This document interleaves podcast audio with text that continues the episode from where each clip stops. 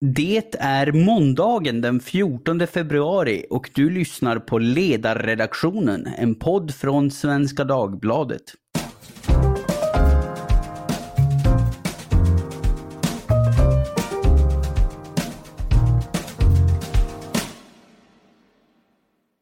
Jag heter Jesper Sandström och idag ska vi återvända till den stadigt eskalerande säkerhetspolitiska situationen mellan Ryssland och Ukraina.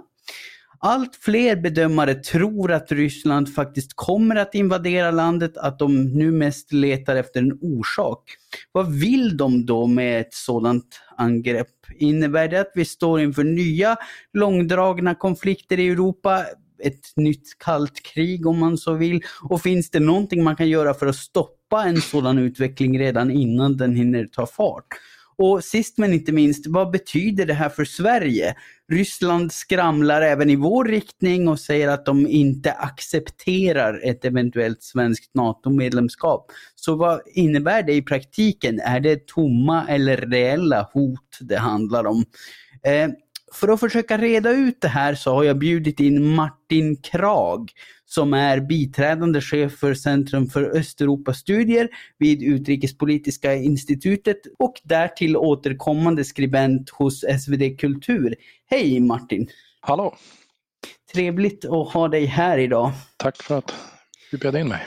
Ja, vi går väl i sedvanlig ordning rakt på de stora och svåra frågorna alla våra lyssnare är nog inte så där i detalj uppdaterade kring vad som egentligen händer mellan Ryssland och Ukraina just nu. Kan du ge en kort bakgrund? Bakgrunden är att Ryssland för ungefär ett år sedan eh, började frambasera mer militär infrastruktur eh, längs ut med eller nära den eh, ukrainska gränsen. Ehm, sedan så skedde ett slags uppehåll och, och nu under hösten och vintern så skedde det ånyo nya förstärkningar. Parallellt med detta så riktade ryska utrikesdepartementet ett antal ultimativa krav. Först till den amerikanska regeringen, senare till Nato, senare till alla ledare i Europa och eh, möjligtvis också andra regeringar som då fick brev där Ryssland eh, argumenterade för en ny säkerhetspolitisk linje, en ny slags förnyad, uppdaterad doktrin för säkerhet i Europa som bättre ska passa Rysslands intressen. Och här, den här har vi ju pratat om flera gånger i, i podden, de här, de här kraven och vad, vad det handlar om. Men kan du, kan du ge en kort eh, sammanfattning av vad det är eh, Ryssland ställer för krav för att upp, uppfriska lyssnarnas minnen?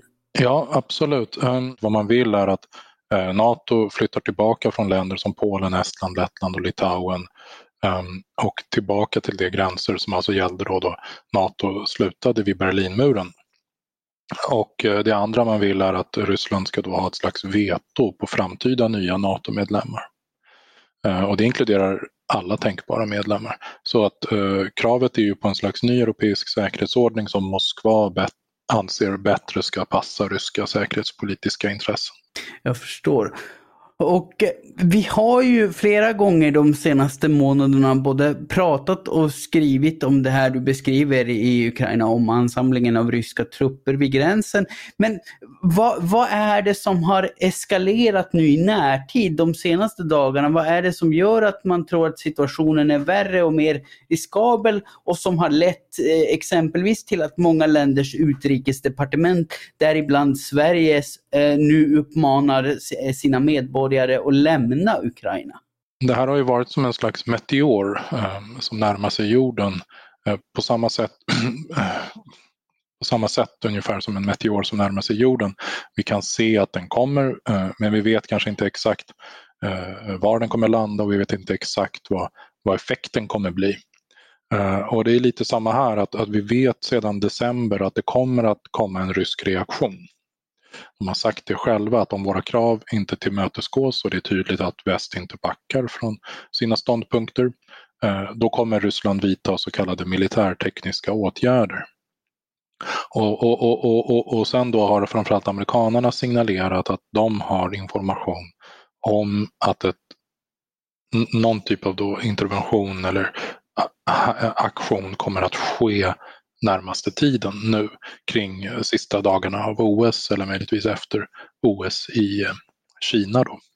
Men eh, faktum är att ju, vi, vi, inte vet egentligen exakt vad för typ av åtgärder som ligger ehm, eh, som föreligger och, och, och, och, därför så är det helt enkelt en snarare än att det finns en säkerhet om att det kommer ske en intervention så är det snarare så att det är en förhöjd risk där, där vi helt enkelt inte kan bedöma situationen och det är väl därför också som, som många västregeringar har dragit slutsatsen att, att till exempel börja evakuera ambassader i, i Ukraina. Då. Så att det, det, är mer en fråga om att på något sätt ta det säkra före det osäkra. Det är inte så att man sitter inne på konkret information att nu smäller det, utan man bedömer risken vara så pass hög att det är bättre att uppmana folk att lämna. Ja, jag tror, jag tror att det är den eh, mest adekvata beskrivningen.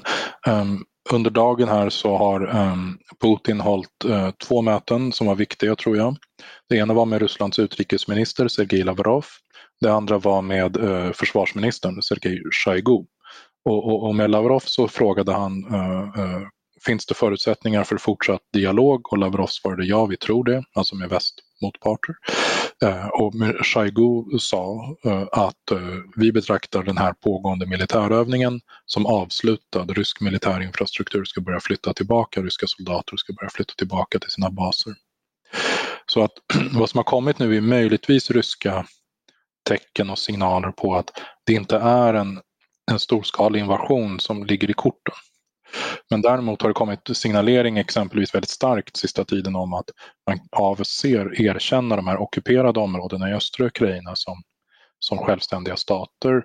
Det är möjligt såklart att åtgärder i den här regionen kan åtföljas av, av liksom ytterligare så att säga, försök att intervenera i ukrainskt territorium eller något av det slaget eller också icke-militära påtryckningsinstrument som cyberattacker och liknande. Som, helt enkelt för att störa Ukraina. Men, men, men, men som sagt, vi, vi befinner oss lite nu i en, i en, eh, i en korsning där, där det kan gå åt olika håll. Jan Hallenberg, din kollega vid Utrikespolitiska institutet, han sa ju när han intervjuades om saken häromdagen i Svenska Dagbladet att Ryssland letar efter en krigsorsak. Och om, om det nu skulle vara så att Ryssland skulle invadera, vad, vad skulle i så fall deras långsiktiga mål vara? Är det bara att få igenom de här kraven som de ställde i, i breven till andra stater? Eller vad, vad är the long game från rysk sida? Alltså, det finns en problematik med just den här frågan för att Putin, han är en autokrat, det är helt klart. Han är också hänsynslös och cynisk som vi har sett med mordförsöket på oppositionsledare som Alexej Navalny. Men äh, med, med Ukraina äh, så är han mer svårbedömd helt enkelt för att det verkar tämligen emotionellt för honom. Han har också uttryckt det gång på gång på gång att Ukraina och Ryssland är en del av samma land, samma kultur, samma folk, men att illasinnade krafter, både i Ukraina och i väst, har försökt separera Ukraina från Ryssland och vända Ukraina mot Ryssland. Det har han skrivit om förra året där han skrev att Ukraina har två val, antingen vara en del av Ryssland alternativt vara ett anti-Ryssland. Ukraina kan aldrig vara en självständig stat på sina egna premisser.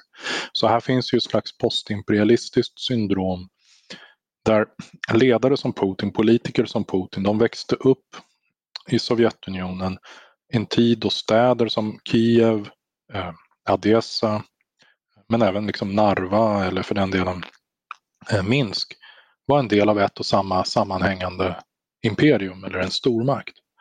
Och, och, och, och, och just det här att Ukraina, som idag har djupa historiska kopplingar till Ryssland, eh, både åt båda hållen, att det går åt båda hållen. Ryssland har hämtat mycket från Ukraina och tvärtom historiskt.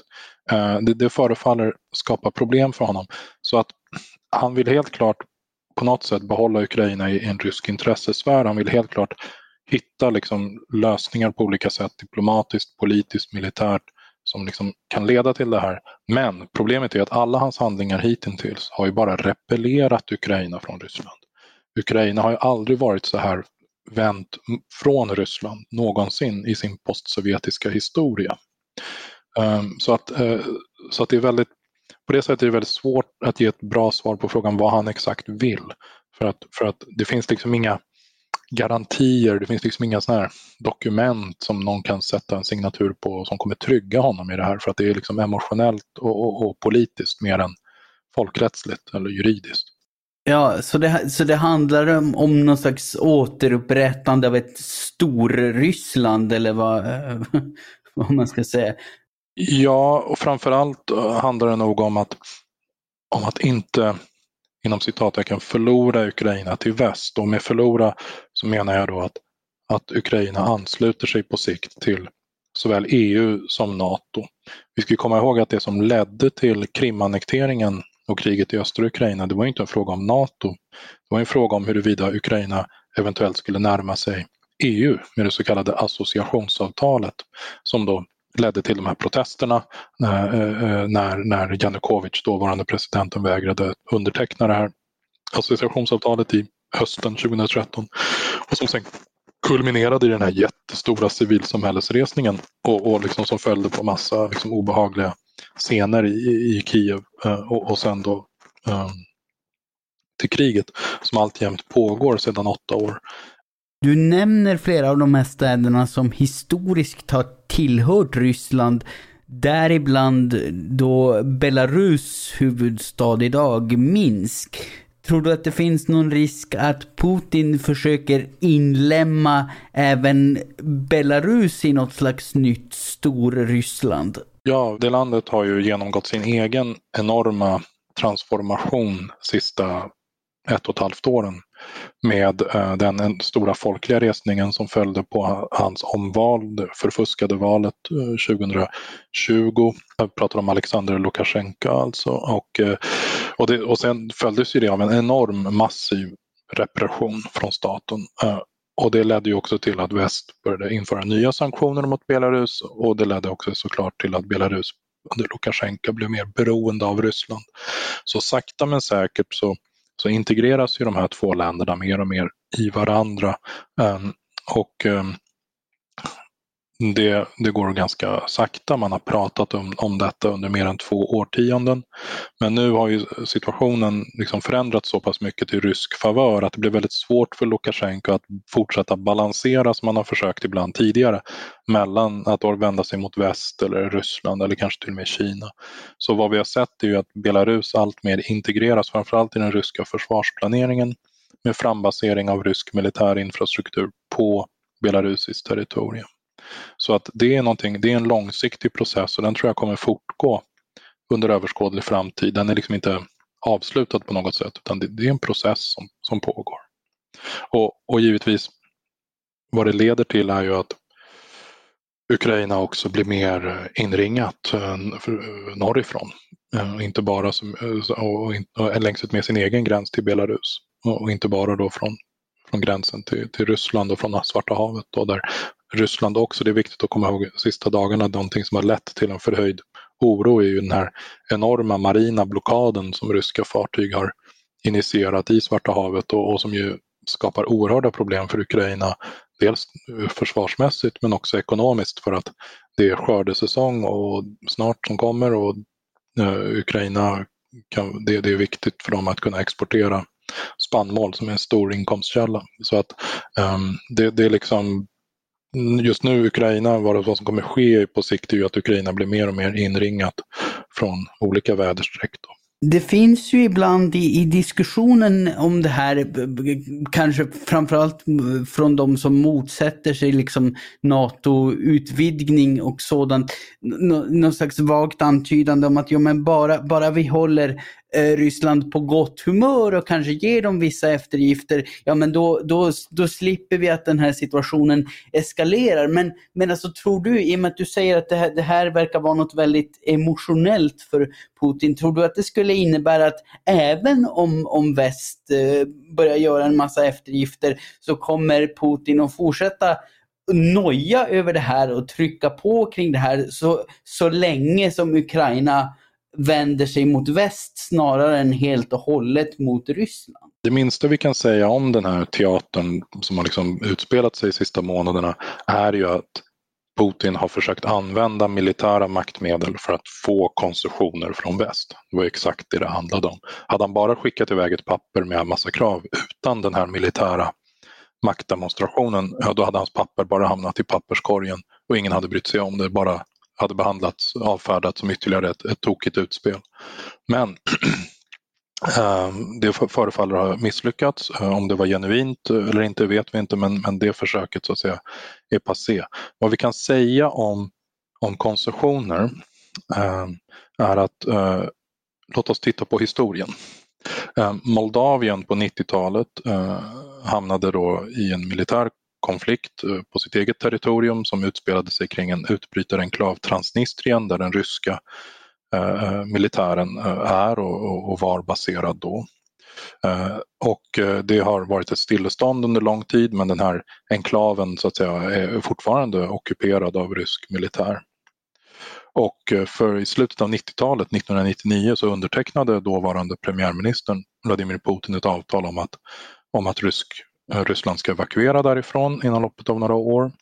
Eh, och det är också så att redan på 90-talet så definierade sig Moldavien som alliansfritt. Att landet inte skulle gå med i någon försvarsallians, varken liksom NATO eller någon ryskledd eller någon annan försvarsallians.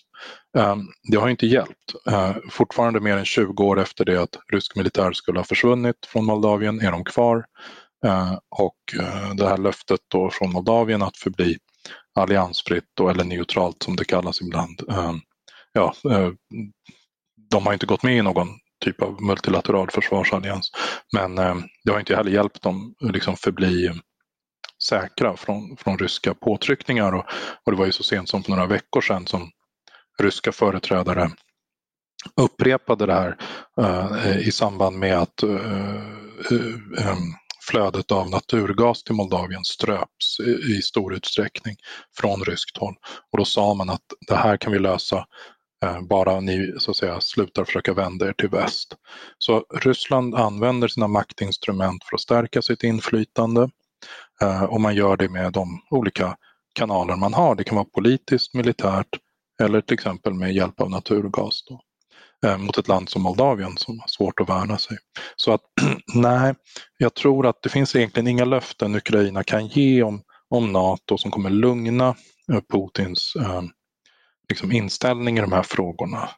Eh, utan alla tecken på att Ukraina rör sig västerut kommer tolkas som ett hot mot ryska säkerhetsintressen.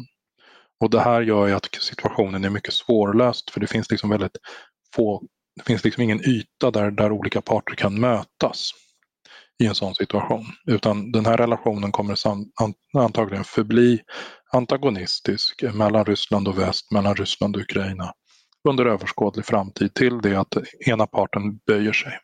Och då, då kan man ju fundera på vilken form den här antagonismen tar. För du skrev ju i din senaste artikel för SvD Kultur för några veckor sedan under rubriken Därför står vi på randen till ett nytt kallt krig att citat, ingenting tyder på att motsättningarna idag är mindre svårlösta än under det förra kalla kriget. Står vi alltså inför samma sak igen? Någon slags ny lågintensiv och ständigt närvarande hotbild mellan, med kapprustning mellan Ryssland och NATO? Ja, men det är en intressant fråga och, och det är en problematik som har växt under lång tid där konfliktlinjerna dag för dag nästan i princip blir tydligare och tydligare. Konturerna av den här konflikten blir tydligare. Eh, kalla kriget var ju väldigt svartvit eh, eh, i sin natur för att järnridån separerade ju blocken öst och väst så oerhört tydligt. Och det var en territoriell gräns Eh, det var en politisk gräns och det var en ekonomisk gräns. Så att säga, de kommunistiska länderna var en helt annan typ av system och, och, och de, sen hade vi de kapitalistiska eller marknadsekonomiska demokratierna på andra sidan. Och det var väldigt olika logiker. Men vad vi har nu är en situation som är mycket mer flytande. Vi har å ena sidan en slags järnridå som sakta men säkert byggs upp.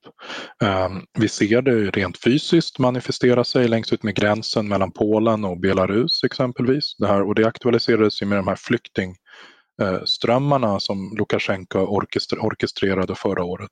Och vi ser det längs med de baltiska och även finska gränserna mot Ryssland, att man fortifierar och förstärker gränserna. Och EU som regel bygger ju gränser åt andra riktningar också. Men, men just vad som man kan säga är att 30 år efter det att den förra järnridån föll så byggs det nu en ny form av järnridå mellan Ryssland och övriga Europa. Den, den byggs bara längre österut. Den återuppställs så att säga, på en, längst ut med andra koordinater. Men med det sagt är den samtidigt inte så mycket territoriell som eh, flytande och, och, och, och liksom mental på något sätt. Um, för att om du är en student i Sankt Petersburg så du kan ju känna dig mer europeisk givetvis än en pensionär i Birmingham som röstade för att Storbritannien lämnar EU. Alltså mm. mentaliteter liksom följer inte liksom geografin på det sättet. Eh, utan eh, det är flytande. Eh, vi har mycket mer handel och integration trots allt. Eh, trots liksom sanktioner med Ryssland och så vidare så finns det väldigt mycket utbyte inom handel och ekonomi. Eh, människor har tillgång till information på ett helt annat sätt. Trots all diskussion om rysk propaganda i Ryssland och ryska statsmediers roll så, så har ju människor, nästan alla i Ryssland idag, tillgång till internet och sociala medier. Så, så allting är mer, samtidigt mer flytande, så det är en annan typ av kallt krig. Den, och den, den, det är ett kallt krig som utspelar sig på den globaliserade så att säga, världens eh, logik, eh, liksom förutsättningar. Det finns inte längre en mur som håller den eh, ska, marknadsekonomiska logiken och tankesätten helt utanför Ryssland. Utan... Nej, eh, och det är ju eh, konflikten är ju inte över ekonomiskt system längre utan mm. det är ju om politiskt system. Mm. Eller snarare det är, för det är inte på något sätt en, heller en fråga om höger eller vänster, det är egentligen en fråga om liksom grundvalarna för det politiska systemet, rättsstaten, konstitutionen, liksom demokratins mm. ramverk. Det är ju det mm. som så att säga, är de stora skiljelinjerna idag. Och, mm. och, och, och, där man från ryskt håll mer och mer insisterar på att Ryssland inte är en del av Europa eh, utan att Ryssland är en separat odelbar civilisation som Putin kallade det. Um, det här är också tankegångar som går tillbaka årtionden och århundraden. Liksom den här slavofila diskussionen om att liksom Ryssland är en del av väst eller är liksom något eget eller är liksom en del av Eurasien och vad betyder det och så vidare. Och, och det här är någonting som man medvetet spelar på just för att skapa de här gränserna. Eh, Rysslands utrikesminister Sergej Lavrov till exempel förra året skrev en artikel och, och, och, och som var bland det mest odiplomatiska antagligen någon politiker har skrivit på mycket länge. När han skrev att i väst så är de förtappade och anledningen till det är att man i skolorna i väst lär alla barn att Jesus var bisexuell. Ja, det, det, går ju att skratta åt men det är samtidigt skrämmande att, att det är på den nivån resonemangen förs. Ja, det är oroväckande och, och det visar ju också att de här gränserna, de, som, de, de, de finns inte där, de, de måste skapas. De, de, måste artikuleras av politiker som vill någonting. Och, och, det som oroar mig, och det här är liksom bara en hypotes jag har, men, men det som oroar mig är ju att ryska ledare välkomnar isoleringen. Alltså välkomnar den här konfrontationen med väst. För att den hjälper dem hålla sin befolkning under relativ kontroll. Det gör att vår förståelse, vår insyn i det ryska samhällslivet begränsas. Och, och, och tvärtom, eh, för vanliga ryssar blir det svårare att få utblickar västerut. Eh, och det blir lättare därmed för dem att behålla makten. Och, och, och det är det som jag oroar mig för, att, att vi i väst möjligtvis kommer vidta åtgärder som så att säga bara blir ja, i deras riktning, så att säga, som de kommer finna önskvärt. Att vi helt enkelt blir för tillmötesgående i någon naiv förhoppning om att slippa problem själva? Ja, eller, eller att vi inför till exempel sådana sanktioner på ett sätt att vi försvårar helt enkelt eller underminerar utbytet mellan Ryssland, för vanliga ryssar att komma till väst exempelvis, eller för oss att mm. komma till Ryssland. Så, så, det, så det blir sanktioner som liksom drabbar, vi, vi, vi, tänker att det är sanktioner för att hävda oss mot Ryssland säkerhetspolitiskt men egentligen drabbar det bara vanliga ryssar och eh, stärker det ryska ledarskapet som söker isolering. Alltså, det, det är väl både och, och sanktionerna är ett viktigt instrument. Eh, de måste, de måste användas med varsamhet och inom ramarna för en långsiktig strategi mot Ryssland. Vi måste mm. vilja något med sanktionerna utöver att bara straffa den ryska ekonomin så att säga. Mm. Mm. De måste kopplas till tydliga politiska mål som helst också ska kopplas till tydliga västerländska värderingar som rätten eh, för som liksom, eh, suveränitet, respekt för suveräniteten, folkrätten, mänskliga rättigheter, demokrati. Och, och, och om Putin då vill liksom resa motstånd mot det här så låt mm. honom då artikulera varför han inte vill ha demokrati och mänskliga rättigheter för sina invånare. Mm. Uh, och, och, jag tror att det är viktigt att när vi liksom pratar om den här konfrontationen, att det är inte en konfrontation med det ryska folket, det är en konfrontation över värderingar och den europeiska ordning vi vill ha. Mm. Mm. Men om det då är som du säger att, att uh, vi står på randen till ett nytt kallt krig. Finns det då någonting vi kan göra, sanktioner eller annat, för att bryta den utvecklingen och så att säga kväva den i sin linda innan det hinner bli ett fullskaligt kallt krig igen? Jag tror tyvärr att vi måste, eller tyvärr, men jag tror vi måste vara långsiktiga. Um, Angela Merkel uh, höll ett mycket intressant tal hösten 2014 uh, eh, och jag lyfter gärna fram Tyskland för de har fått mycket kritik på senare tid för sin Rysslandspolitik men det finns mycket gott med det Tyskland har gjort också. Uh, och Angela Merkel hon, hon, talade, hon jämförde med sin egen uppväxt då mm, Berlinmuren uppfördes. Då. Och, och, gjorde den här kontrasten just att, att vi måste vara beredda på att det här är långsiktigt. Precis som muren eh, fanns på plats under årtionden måste vi vara beredda på att våra nuvarande meningsskiljaktigheter med det ryska styret kommer vara långsiktiga. Och, och det är det jag tror också.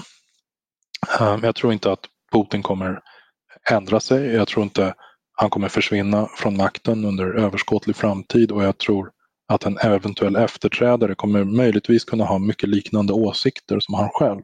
Jag tror att det, det är det säkra antagandet i alla fall. Och, och, och, Det betyder att vi måste förbereda oss för det här Ryssland runt hörnet. Vi vet att det kan komma förändringar, vi vet att det kan komma en öppen äh, öppning för, för liksom ett närmande igen. Eh, och vi måste förbereda oss på det genom att lära oss mycket om regionen, genom att ha så många krokar in i det ryska samhället som det bara går vad gäller folk till folk-relationer, näringsliv, eh, diplomatiska kontakter och så vidare. Vi måste pröva allt detta. Även om det verkar ibland lite, ja, minst sagt inte särskilt hoppingivande. Men så måste man ändå våga de här. För att det, det finns enormt stort intresse i Ryssland eh, hos vanliga ryssar för de här kontakterna. Låt oss inte glömma det. Men det är, där i, det är där i våra bästa förutsättningar att hantera situationen på ett så icke-skadligt sätt som möjligt ligger. Det inte, för man kan tänka sig att vissa, alltså det kan väl finnas även starke man-politiker i väst som säger att lösningen är att ja, nu, nu ger vi dem på käften, liksom. nu klappar vi till dem och får stopp på det på ett sånt sätt. Men, men det ser inte du som en framkomlig väg? Nej, Eh, jag, gillar inte att polemisera men, eh, men den kända journalisten och författaren Anne Applebaum skrev en artikel häromdagen där hon menade att vi i väst nu vi måste markera tydligt och vi ska hänga ut de här ryska oligarkerna som tvättar sina pengar i väst och så vidare och, och slänga ut dem och så vidare. Ehm, jag tror att vi givetvis har mycket att göra vad gäller hushållning och, och, och liksom att städa upp bland korruption och bristande så att säga due diligence som det kallas då i finanssystemet. Um, men, men det är ju vår egen uraktlåtenhet att agera under 30 års tid. Det är ju så att säga vi som har möjliggjort den utvecklingen. Och det är ju inte bara ryska korrupta pengar, det är ju liksom kinesiska, saudiska, iranska, allt. Liksom, mm. har ju liksom, dörrarna har varit vidöppna, det har knappt funnits några kontroller i väst som har varit tillräckliga i alla fall. Och, och, och, och jag tror att det är väldigt jag tror att liksom, vi ska inte använda vår egen liksom, bristande våra egna brister och att liksom, använda det som ett argument för att slå mot Ryssland. Jag tror att låt oss göra den hemläxan och hantera de problemen. Uh, men låt oss göra det liksom på grundval av våra egna värderingar, inte som ett slagträ mot den ena eller andra personen. Eh, men med det sagt eh, så till exempel skulle ju sanktioner mot ryska oligarker vara mycket välkomna i Ryssland för att de, det finns ju en få grupper i det ryska samhället som är så illa omtyckta som just oligarkerna. Mm. Um, men um, men det finns ju liksom en rad så att säga, rättsstatliga aspekter som man också måste ta hänsyn till. Även om du är en oligark, även om du gillar Putin, så har du rätt till så att säga att få en rättvis behandling. Och det är kanske viktigt att vi visar på överlägsenheten i en, en rättvis rättsstat om, om vi ska ställa den i kontrast till, till Putins samhällsbygge. Ja, det är lite så jag menar. att Vi, vi, vi har sett i Ryssland hur han gör med sina meningsmotståndare. Det, det är liksom mordförsök, det är rena mord, det är fängslanden. Man stänger ner nu Memorial eller attackerar Memorial, den mest kända liksom, av de ryska människorättsorganisationerna. Eh, Navalny eh, kommer återigen imorgon ställas inför rätten i, ett, i fängelset. De vågar inte ens hålla eh, den här eh, rättsprocessen i en domstol utan man, man kommer bara förlänga hans straff ytterligare, sannolikt på plats i fängelset där han sitter. Um, det här är ju inget liksom, givetvis som liknar vad vi har i väst men vi ska liksom inte vidta åtgärder som kan tolkas av ryssar som att vi inte är bättre än vad Putin är. Nej, nej jag förstår. Och i allt det här då, eh, finns det någon direkt fara för Sverige? Jag, jag, tänker på den eh, intervju som gjordes av Aftonbladet med Rysslands ambassadör i Sverige, Viktor Tatarintsev i helgen. Och där, där understryker han ju att Ryssland citat, inte accepterar att Sverige går med i NATO. Och om våra politiker då bedömer att säkerhetsläget förvärras så pass att en NATO-anslutning faktiskt blir aktuell, vad händer då? Finns det någon konkret bild av vad, om något, Ryssland skulle göra för att sätta kraft bakom orden i en sån situation? Nej, men eh, vad den ryska ambassadören tycker sig kunna acceptera eller inte, det är ju fullständigt irrelevant och inte en faktor i svensk utrikespolitik. Givetvis så ingår liksom en helhetsbedömning av ett säkerhetspolitiskt läge i eh, liksom en, det beslutsunderlag som en eventuell regering har och vid de åtgärder man eventuellt tar. Um, så att det är klart att Ryssland uh, slår på de stora trummorna, Ryssland höjer tonläget, uh, man skickar fram liksom, Eh, statstjänstemän som, som då ambassadören Tatarintsev för att säga de här sakerna och de, det är budskap som är tämligen konsistent över tid, ska man ha klart för sig. Det är ingenting nytt det här, det har liksom kommit gång på gång. Nikita Khrushchev nämnde det här redan på 50-talet och, och, och NATO-frågan är liksom den centrala frågan för Ryssland i relationen visavi Sverige och Finland. Eh, så det är klart att Ryssland gör ingen hemlighet av vad de tycker om NATO och svenskt medlemskap. Vad de kommer göra ifall Sverige, Finland eller något annat land går med i NATO i närtid, det, det är det är klart svårbedömt eh, men, men eh, att de skulle angripa ett NATO-land bara för att så att säga markera eller göra en poäng, det, det är ju väldigt det, är ju inte det som är problemet. Utan det man brukar prata om då är att Sverige genom att eventuellt ställa sig utanför NATO kan hålla sig utanför en eventuell konfrontation eller konflikt i vårt närområde de som brukar nämna motsatsen, att Sverige bör gå med i NATO, de, de brukar säga tvärtom, att det är precis tvärtom, att i en konflikt i vårt närområde kommer Sverige inte kunna förhålla sig neutralt och därför bör vi gå med i NATO. Men den här argumentationen, den, den har vi hört och vi har ju hört um, argumenten liksom från båda lägren under lång tid. Um, det, Mm, det grundläggande ryska synsättet kommer inte att förändras. Ehm, min, min bild eh, av liksom rysk utrikespolitik är att den är väldigt konsistent, just är långsiktig. Det ryska synsättet på Sverige grundas ju i det ryska läget i Östersjön och Arktis framförallt. Um, och det är ju därför man så att säga har det här synsättet på NATO, att man vill begränsa eh, västerländsk militär infrastruktur så nära, eh, nära ryska gränsen det bara går. Man vill eh, ha så maximal rysk handlingsfrihet som det bara går. Östersjön och Svarta haven är ju känsliga hav så tillvida att både sunden och Bosporen kan ju mycket enkelt stängas av en eventuell fiende i händelse av militär konflikt och där hände ju Ryssland ett antal gånger under 1900-talet i första och andra världskriget och dessförinnan Krimkriget 1853 när, den brittiska flottan gick in både genom Bosporen och inom i Östersjön och, och, och tillintetgjorde ryska örlogsbaser. Så på det här sättet så i den ryska militärplaneringen vill man ju trycka bort eventuell liksom västerländsk närvaro så långt det bara går. Och det är ju det som präglar synsättet på Sverige. Men Sverige ingår ju i en helhetsbild och där är ju Sverige trots allt medlemmar i EU och vi är ju själva så att säga omringade av NATO så tillvida att Danmark och, och, och, och, Norge och Tyskland och så vidare har ju varit medlemmar under mycket lång tid. Så att, så att säga i den stora säkerhetspolitiska ekvationen så tror jag inte man ska överdriva ett eventuellt svenskt vägval i den här frågan. Det ryska synsättet kommer inte förändras allt för mycket. Jag förstår.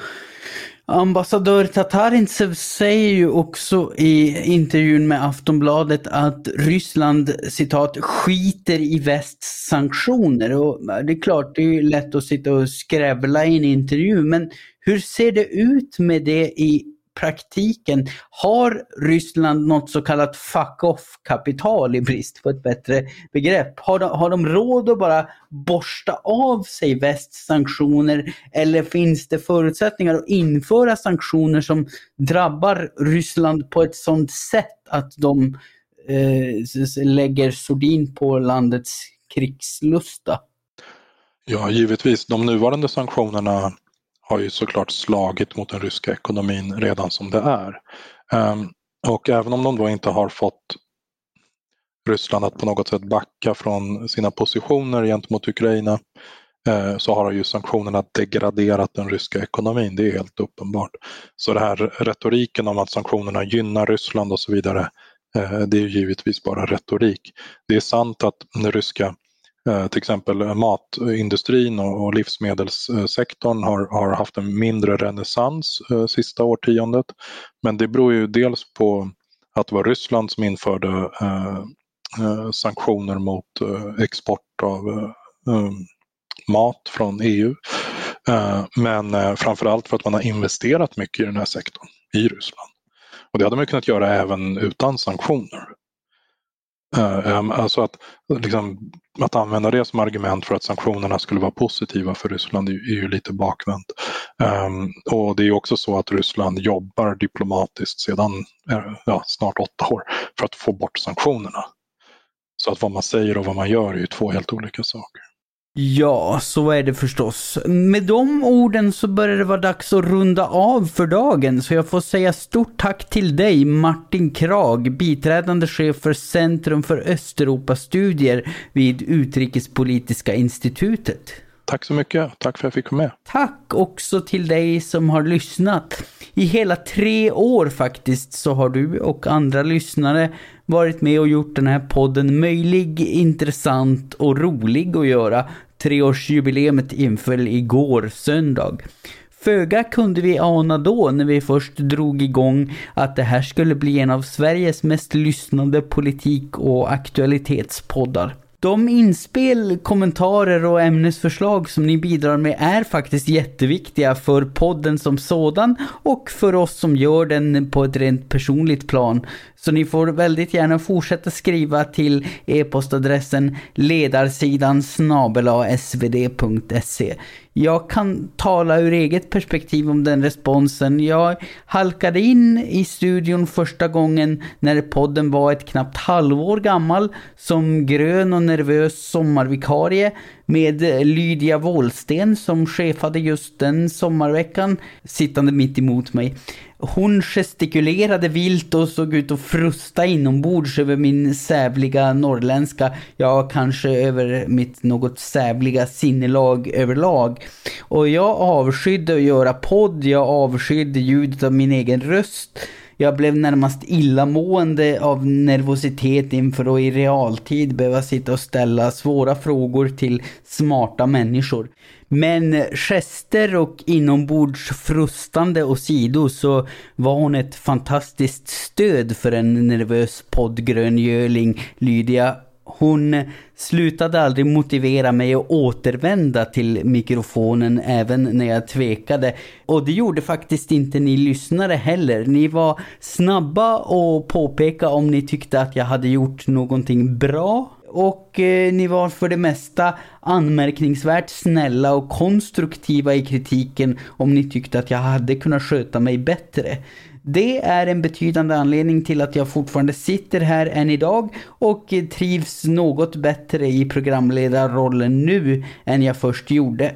Så tack till er allihopa och jag hoppas att vi eh, får minst 10-15 stycken sådana här treårsjubileum att se fram emot tillsammans. Producent, det är som vanligt jag, Jesper Sandström. Vi hörs alldeles snart igen. Tack för den här gången.